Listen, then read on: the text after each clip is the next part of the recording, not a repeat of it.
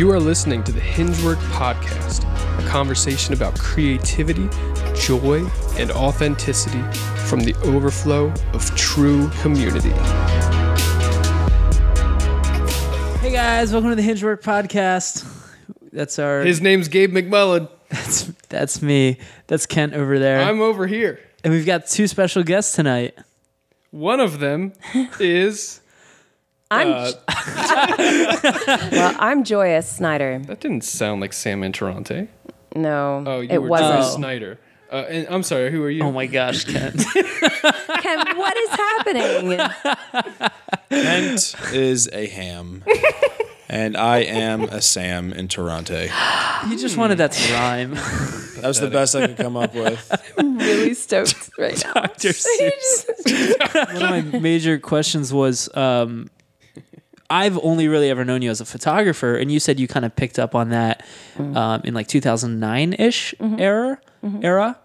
And so, when did that kind of become a career for you, and how how did that become a career for you? And then, um, how challenging was that financially? Well, Gabe, it never became a career for me. It became a service. Mm. So for mm. me, I think as an as an entrepreneur, I think I struggle with the role of entrepreneur because the camera to me has always been a tool of service. My hope when I pick it up is that I get to show I I get the opportunity and the privilege of showing somebody else and maybe everybody else a varied perspective of truth hmm. something that's actually happening. You know, if if it's can I'm photographing your family, my prayer that I have in my car before I open it and come into your house is God give me perspective. Help me to see something fresh that will that will enlighten them again and again every time they look at this image. So to be honest, I've always str- I've always Gabe, I've always struggled with asking for money for things Yeah. like and you know i think this is something that when you are service oriented or you're i mean i have a i have a lot of serving issues where i've i serve too much and i don't remember to fill up the well. I think mm-hmm. some of us are can relate to mm-hmm. that.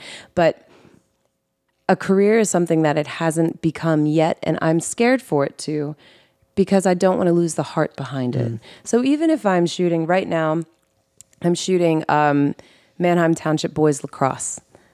And mm-hmm. when I'm on the field, I legit am praying for those boys, like the whole game. And then when I edit, I keep praying. So when I'm mm. shooting, I'm praying for their physical safety. And when I go home, I'm praying for their home lives and their families. Mm. So it's a service. To me, it's a lot more, it, it, it's so deeply rooted with my desire to if I see something and I can see and empathize from where I sit, I want to bring them with me. And I want to show them that they're heard. I want to show them that they're valuable. Whether it's a child or grandma, somebody playing lacrosse, so be it. Everybody is is worth a varied perspective and for me that's what photography is. Mm-hmm. So as a career, I would love for it to be a career of the heart, like something that I am committed to and that I'm in the grind for. Everything from interactions with people that I am involved with with the camera beyond that moment. I have a lot of improvement and I'm stoked to be working in that direction. So, Awesome. no. Um, I was gonna say, I feel like you're always, man, just so good with words. Like you just have like a really peaceful presence about you. You um, do bring a lot of joy, and like stillness, and just like residing in the Lord. Um, do you feel that way? Thank you for asking you- that and yeah. for saying that. Joy is a choice. And I think having a name like Joyous is a bit of a responsibility, to be honest. you cannot be crabby. At least, yeah. How much of a drag? You show up at the DMV. You guys can't see this, but I'm scowling hard right now. I'm really It trying to suit look you. grumpy. It doesn't suit you. I'll tell you, joy is a choice. And one thing I've learned about joy is that circumstance has nothing to do with it. Hmm. You can be poor, you can be cold and hungry and choose joy. And I can promise that is true. I have done it. I know filmmaking and like documentary type stuff is in there somewhere. I Mm-hmm. know living in your car was in there. I know living off of. I think you were living in a car, right? I was living in my car for a little bit. And you were like living off seven thousand dollars a year. I yeah, there were a couple really rough years. There were a lot of rough years actually. yeah. But if we want to go all the way back to the beginning, we can. Yes. Grew up in Lancaster City in a multicultural home that was influenced by the Pennsylvania Dutch culture and the Japanese culture. Um, the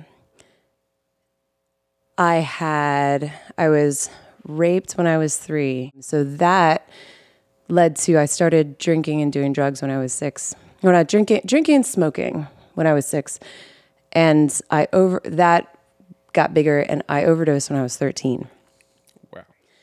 I became a believer in a very precarious way. Um, my parents were members of General Christian Chat Network on it was a chat room, a Christian chat room. They had a small community, an online community of believers that they were open with. They had never met each other. So when Stephen number one, which was his handle, came to Lancaster, they signed off their 13 year old girl to him and he took me to Philadelphia where I became a believer. At that point, by the time I was 13, I'd been practicing fiery Wicca for three years. And I was involved as, I mean, even though I was 13, I was the most adult 13 year old that I, I can explain it just quickly that way. Like it was, um, I was not a normal child. I was pretty advanced in Yeah. maturity. Um, so that I became a believer in a Messianic Jewish synagogue called Beth Yeshua in Philadelphia.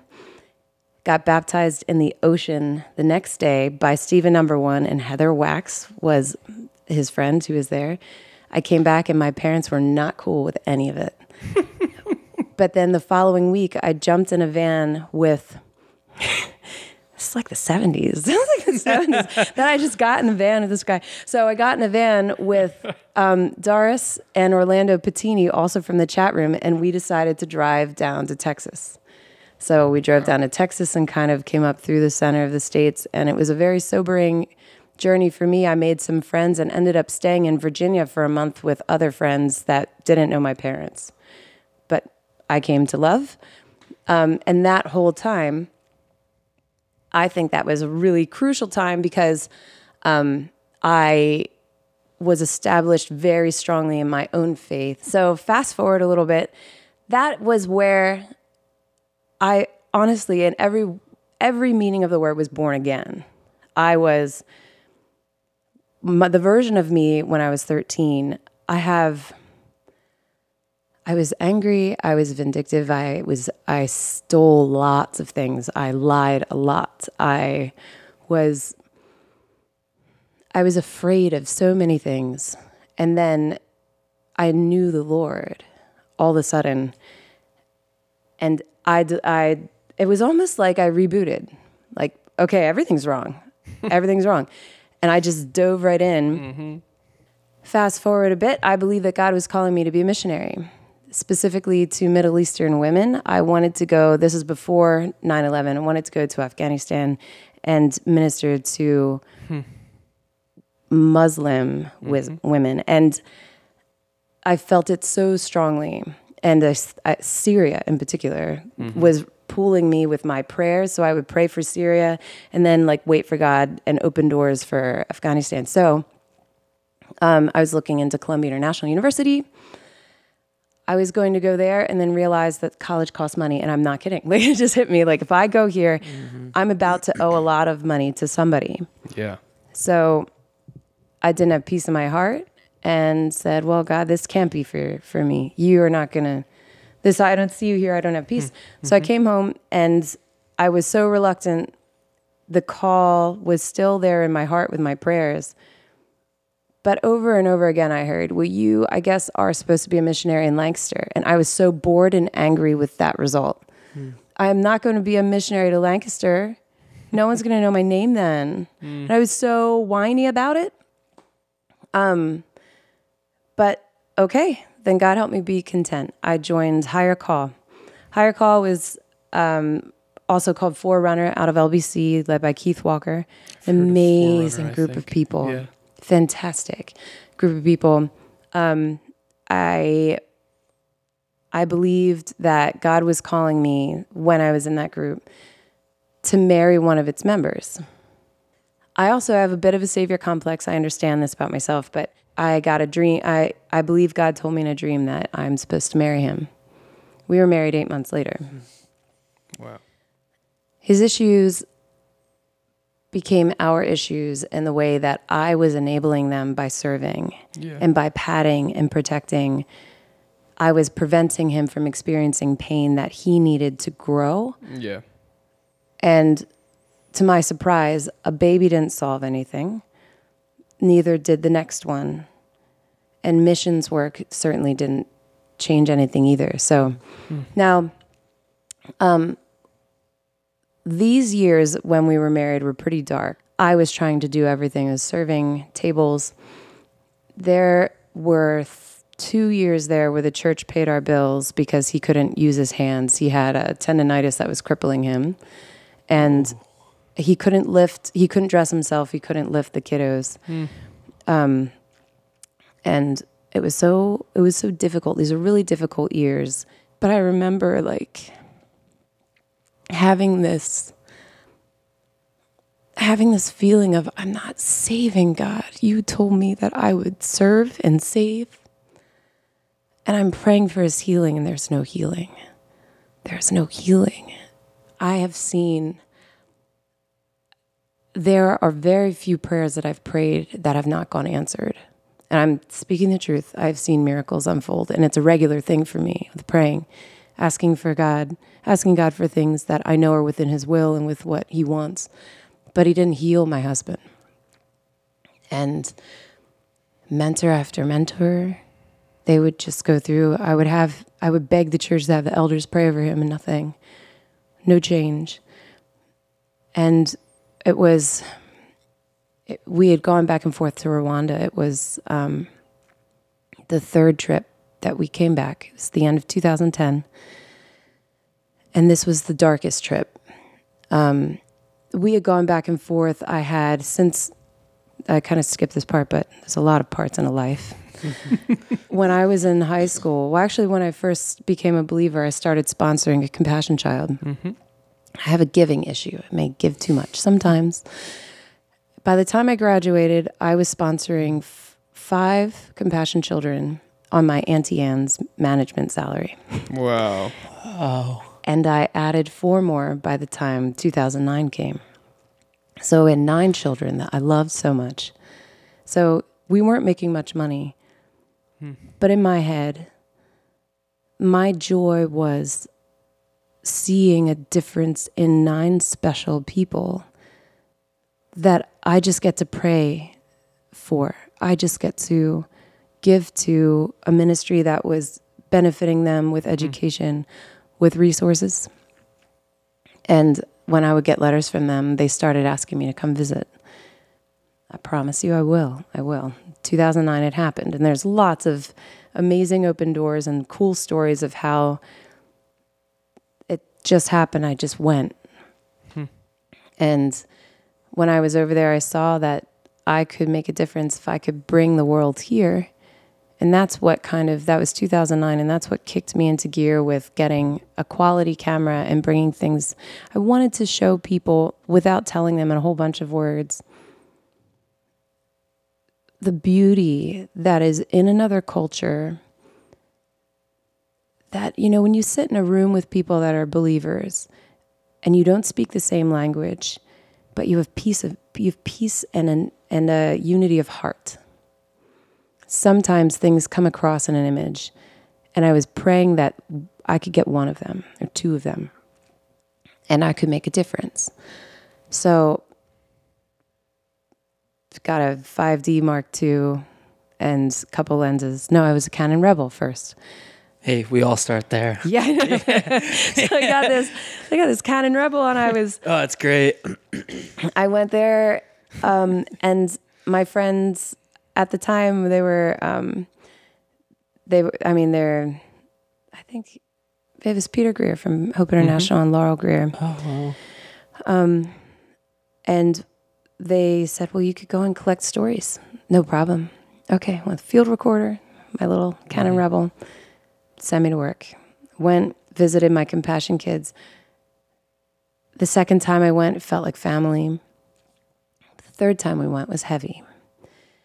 And I don't believe at that time that we were going in well equipped at all because we came home with more than we left with the last I remember we were shooting we got clearance to shoot in a genocide memorial. The way they have memorials there in Rwanda is everything remains. They leave the truth to speak and there's very little, you know, description about what happened.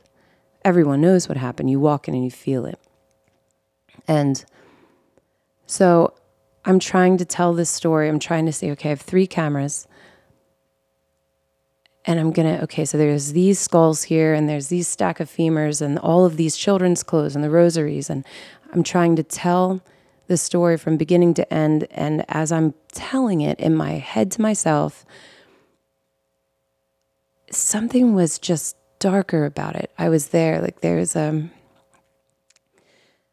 there was a the small parsonage in the church. They didn't clean anything, and this is where.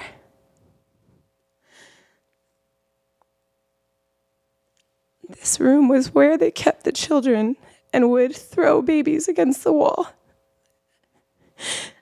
And I just remembered seeing that remain, like the collective remains of these children on the wall. I thought, I can't shoot this. I can't, I can't bear the weight of this truth. And I know that God allows for darkness to come, like with Job, he allows for darkness to come that won't squish us, but it'll rip everything away. And that was where it began. We came home from that trip, and my husband was the worst he's ever been. And that was the moment that I became suicidal. And this was uh, 2010, the last day of the year. Um, over the course of the next seven months, I was in the outpatient program at Philhaven and got a lot of amazing guidance there and realized that if I filed for divorce that I wouldn't go to hell.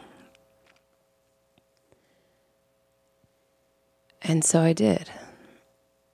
When I did that, it wasn't just my marriage that started to break, it was everything. Over the course of the separation and then the official divorce, I was bouncing around from basement to basement, at an attic, and in the car with my kiddos. So I started to understand what forgiveness meant with I can beg God to heal somebody, and He can give them every opportunity to. But if they desire to remain trapped in their sickness, or if they choose to stay there and not receive the hand, that is not God's fault. And there is hmm. still mercy waiting. There is never an end that God has not answered that prayer. He's still waiting for the reciprocation so that he can be healed. Um, Co parenting is something that I have really fallen in love with as far as like a practice because if I look at my children's lives and remove my own feelings, I think there's a lot to be learned for what goes into making them whole. And the more forgiveness and selflessness that can be poured in around them, the better.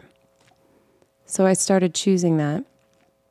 And the public perception of this experience was very interesting because they interpreted my joy as a lack of mourning. They interpreted my joy as um, selfishness, or clearly she's having an affair. Look how happy she is. Look how well dressed she is. Look how. Um, that was another thing that was easy to cast off to the side. And that's when I also learned the power of having my own conversations. Everyone wants to know what happened with the divorce. I'm not going to tell anybody anything about somebody and expose their pain. I know mm-hmm. that's really popular right now, especially with politics. And when it comes down to it, I would rather honor him in the hopes that he rises to it. Hmm. And it took, I think, about a year or two to start doing that. I forget where I read it first, and maybe it was my grandmother. My grandmother has a lot of great things to say. And speaking truth toward somebody's life, whether or not they deserve it, this is where the story gets kind of real for me, as if it didn't yet. I was dating Kenny for about a year and a half mm-hmm. when he cheated on me. Hmm. Sucked. And then we broke up. Kenny had started sending me letters in the mail, like one a day. I was not, I, I was missing Kenny and I loved him. Hmm. But I had some trust issues and I didn't want his skeevy self in my life. I was like, I don't think so. I don't think so. Yeah. But as I was reading these letters, I actually saw proof of change, which was weird. When we broke up, he started he took himself back to church, started going to church, started going to counseling, and he legit changed. Hmm. Like hmm. people never do, but he mm-hmm. did. Um, so when he asked to pursue me again, it was like about a month and a half later. I was all like, "Nah," but nah. Nah, dog. I don't think That's so. a no from me, dog. I, I'm a I'm a say no. but I he I think it was it was like one evening it just seemed like it was supposed to happen. So I told him, "Listen, I don't need to date you. I know you. Yes, I think I know you. If we're getting together, it's going to be for a forward moving adventure and we're starting with counseling because we have some issues." And he's like, I'm okay with that. I said, All right, well, I'll talk to you after you make that appointment then. went home and he had booked the appointment the following morning. We were dating and we were, we started dating Wednesday, went to counseling on Friday. Hmm. And we were at counseling every other week for about eight months. I'm cohabbing. I'm cohabbing with another family on South South Queen Street where at first we went into with the idea of it used to be a crack house, right? This place. It was owned by my friend Alex Reedy, who's a, an amazing realtor, an amazing friend of mine. And he went to collect rent one day and realized like there's a lot of cars pulling up and pulling away. And there's some rooms I'm not allowed to go in. What's happening in this house? And he found out what was happening. And he's like, oh Y'all have a month. Actually, Is this when you lived in there? no, this is oh. beforehand. So Whoa. he reached out to me, and at this time, I'm living with Keith and Bev Wilson in their adorable house on Orange Street in their attic, right? With my kids in this attic. It was amazing, actually. It was awesome. Dope. It was amazing. And I was paying $300 a month. So Alex calls me up, and he's and I'm working at Iron Hill. So $300 a month is like sometimes all my shifts. so he's like, Joyous, I believe that God wants you to live in this house with your kids. It's a five bedroom house. It's a lot of space, tall ceilings, and God needs to change it from what it is to what it's supposed to be. And you're supposed to live there. And I was like, dude, can't afford nothing like that. I can afford, I'm paying $300 a month right now. And he's like, 250, move in. All right, cool. All right. so I moved in and I asked the Rothermels, I'm like, guys, do this with me, cohab with me. And that way we can watch each other's kids. It'll be fun. So we're praying over the place. We're painting. We're finding, like, we're pulling bags out of windowsills. It was something. Whoa. We tilled the backyard and metal detected that.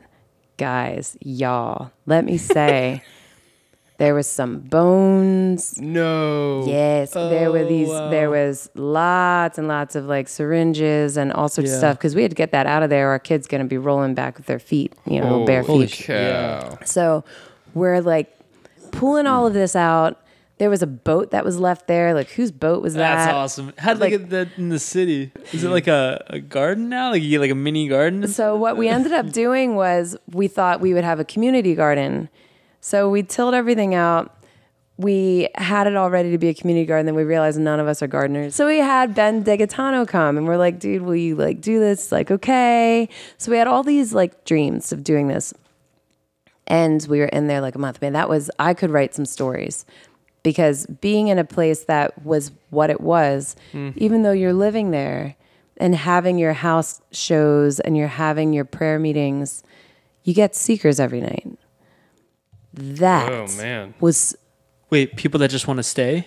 seekers. People that No, just show up. People looking that for don't know drugs. it's no longer a crack house. Oh. Yeah. So we're there, and on the Yeah, other we used to side get of a this, lot so of we've weird got our interactions. babies like learning to crawl, and the door opens, they're trying to crawl out, and there's someone that's looking for a fix, and it went on for like a couple months.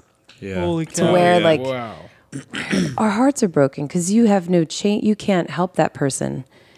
They're mostly not from Lancaster, so they just pull through and they think they can get this fixed, and then you see that they're not only am I not who they're expecting to open the door, but then you watch their disappointment that this yeah. isn't going to. Yeah, and they're desperate.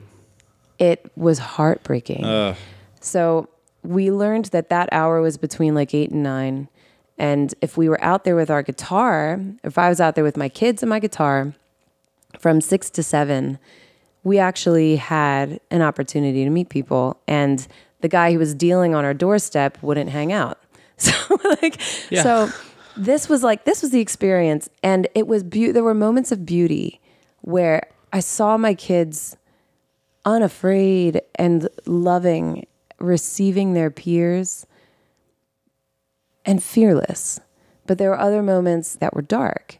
And then I find out I'm pregnant. And immediately that baby is going to die comes into that like legalistic part of my brain. God's going to strike that kid.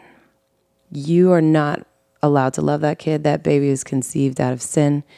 Get rid of it. This is what is happening.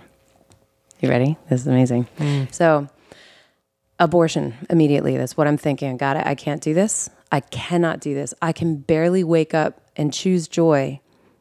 There are eggshells everywhere. If I add hormones and I add hmm.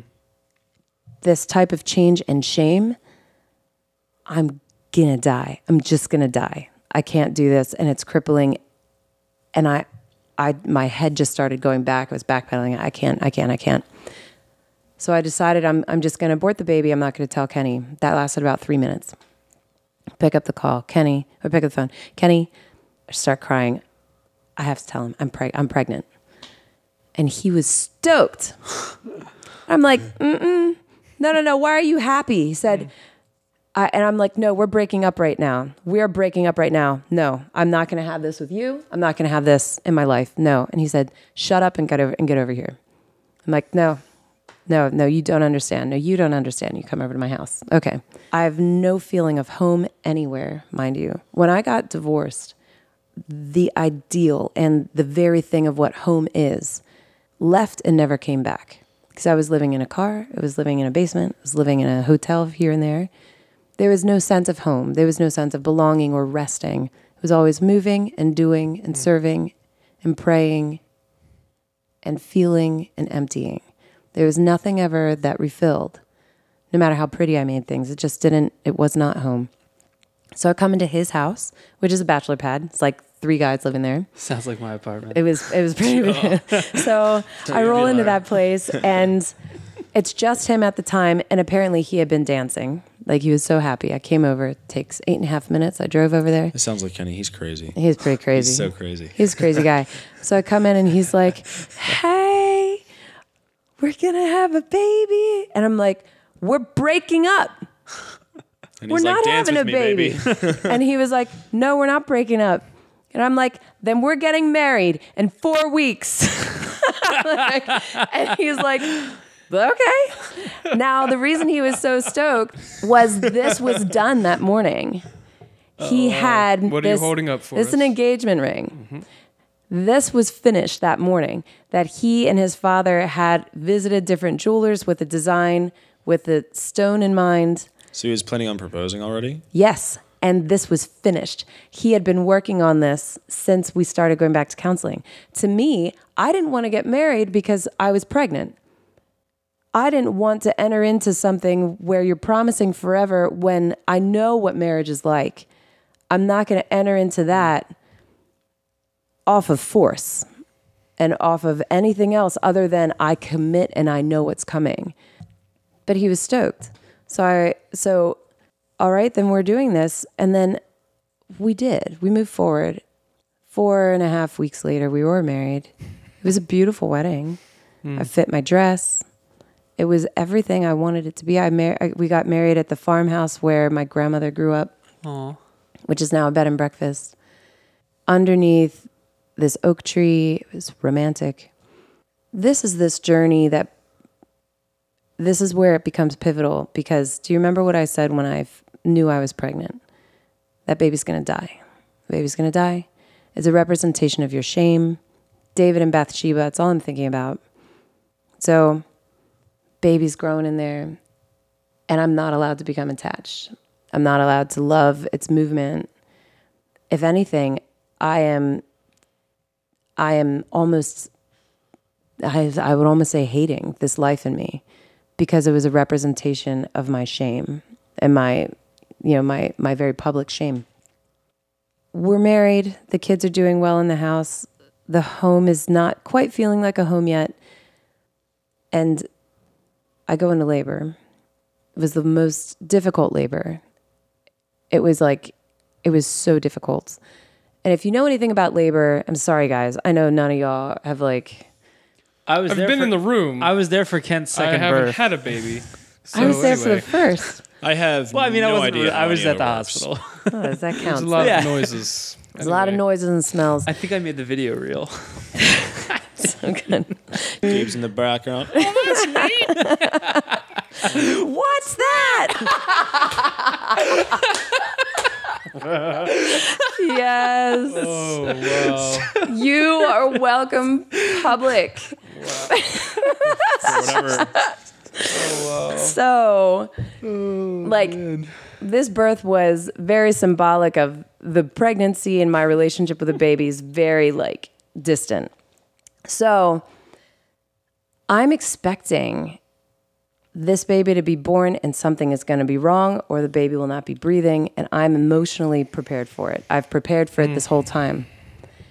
But when she was born, first of all, there was relief because that birth thing sucks. it hurts. Everything hurts.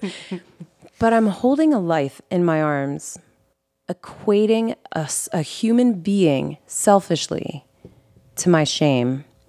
But when I looked in her eyes and first held her tight, I realized that she wasn't a representation of my shame. She was a human being and she was the very message of grace to me. And to her, she had the gift of life. It was mind blowing to go from I should I, I should abort this baby and then hanging not hanging that up. That's that spirit was there inside of me. I cannot have this baby. This baby is going to be problematic. It's going to cause pain. It will show pain and my life has only been pain. I can't do anymore. It was almost like God was like, let me tell you what you can do. You can receive some grace. You can stop judging yourself. You can stop taking on as if you are standing in front of the most strict and judgmental church and having everyone judge you from head to toe. How about your mind? And how about that human being that I just made for you to watch become has nothing to do with you and everything to do with me and everything to do with the future. So I was just like told off in that room there.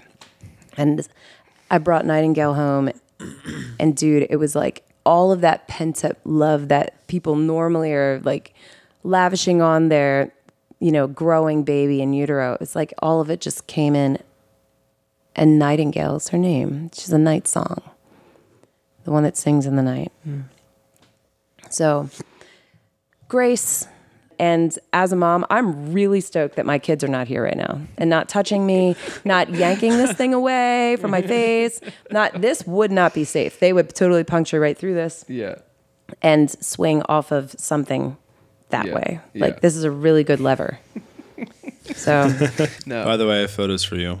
You have photos for me? That's why I keep inviting you to the studio. You know the one with little Kenny on your back? yeah. I've got like 10 more of those and the family group shot, and Oh, you need Sam. them because they are so real. so honest, right? Yeah, your kids are amazing. I, the previews I saw were hilarious. Those kids are like, they are my life, man. They're like the squad.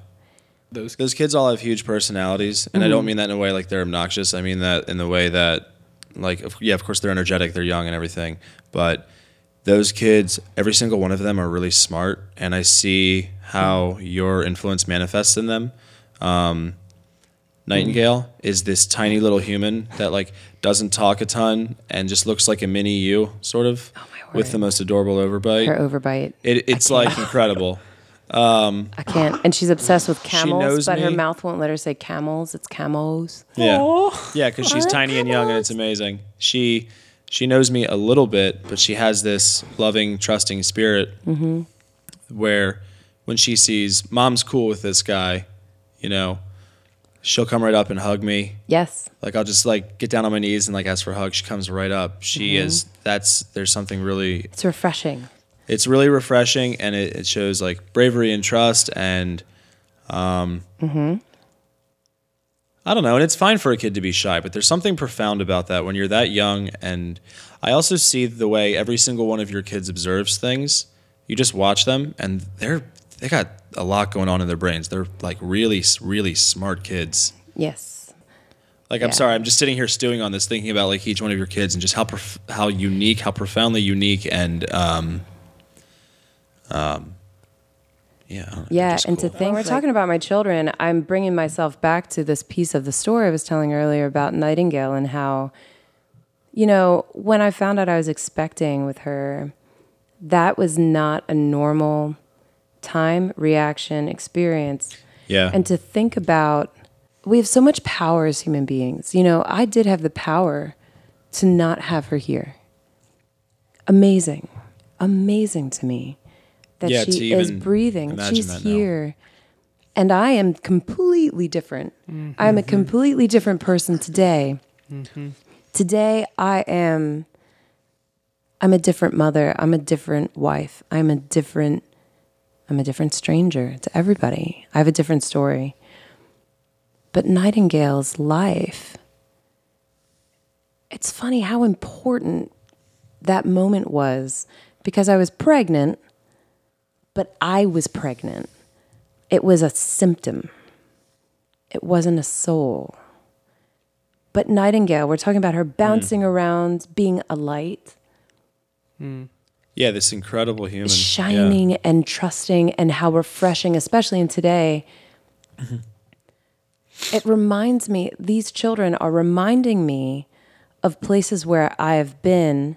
And also, the exclamation point is always, it's not about me. Kind of makes me feel really small. And being in charge of something like this, this blows my mind. It blows my mind. Hmm. I'm sitting here on this couch with this story and all of its heaviness. In the end, everybody, what there's so many things that are astounding, but there's a resonating thing about grace. I never share the story like this. I never do because the details are not beneficial to many people. Mm-hmm. You know, we're supposed to speak in a way that gives grace to those who hear, an encouraging word, something that's, that's going to uplift everybody in the end, what I'm most stoked on are the things that I don't have regrets about. And for me as a human being, there's not a whole lot of those, you know, but I don't have guilt today. What I see looking back is just a reminder of falling and being lifted and falling and being lifted. And I'm pretty stoked on it all. when I met you, it was a very like it was a strange situation for sure. I'm sure for mm-hmm. you it was really awkward. But I was doing my Instagram project where I was just talking to people and like Is that how you guys met? that's how we met. That is so freaking cool. Yeah. that's rad. She- I What vividly a better remember what better person to approach oh, I was so happy. about so, you know Yeah. for something like that. and and like so happy. to be Someone's honest- doing uh, this in Lancaster and here. and yeah, you were so excited about it and I was like this woman might be crazy. I was I was so happy, Gabe, to meet you that way because I have been praying for a greater understanding that, I mean, with so much division, it, it- there's so much right now. People are not hearing each other. And along with that one simple thing, the biggest loss is we stop caring about story. We stop caring about what brought you here. What brought I I think the best part of understanding someone else is just tell me about your childhood in like 5 sentences. Wow. Tell me about Yeah. Tell me about what you want in two sentences for the world. Tell me about your best joy and what you dream about. What do you dream about in two sentences? And if you listen, you'll find out it's nothing about hurting anybody else. It has everything about everybody has the same things. We're all made up similarly. We all want to contribute to something beautiful and something good.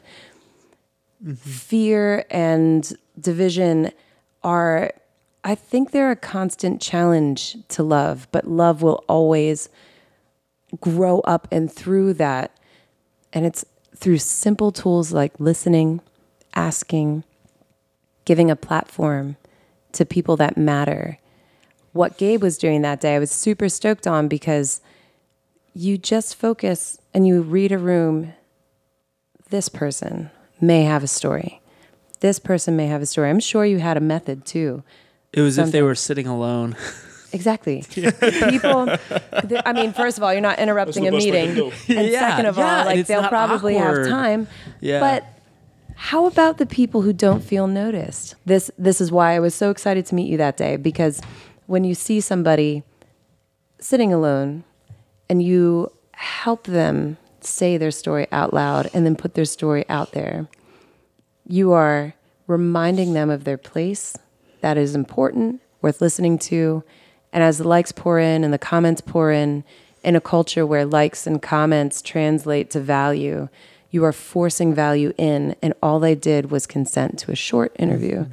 Easily done, mm-hmm. you know, not always easy, I'm sure, but Yeah. easily done. And a contributor to the culture that drew us together even tighter without even knowing it. And I knew it from the back. I knew that this is what was going to be happening. It was an answer to prayer, and it kind of I wanted to do something similar. Yeah. And as as you did it, I'm like, I don't need to. Someone's doing this.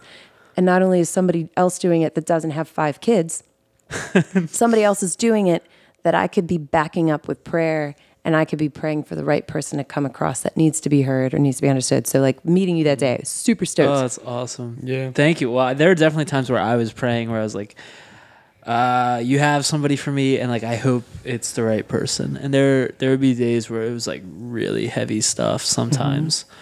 And then there were days where it was just light and you know, I just hope that was who I was supposed to reach to. My word. Wasn't it refreshing, guys? Because it would be heavy. And then it's just like, hey, I'm here for Millersville. it's kind of fun. I don't. Yeah.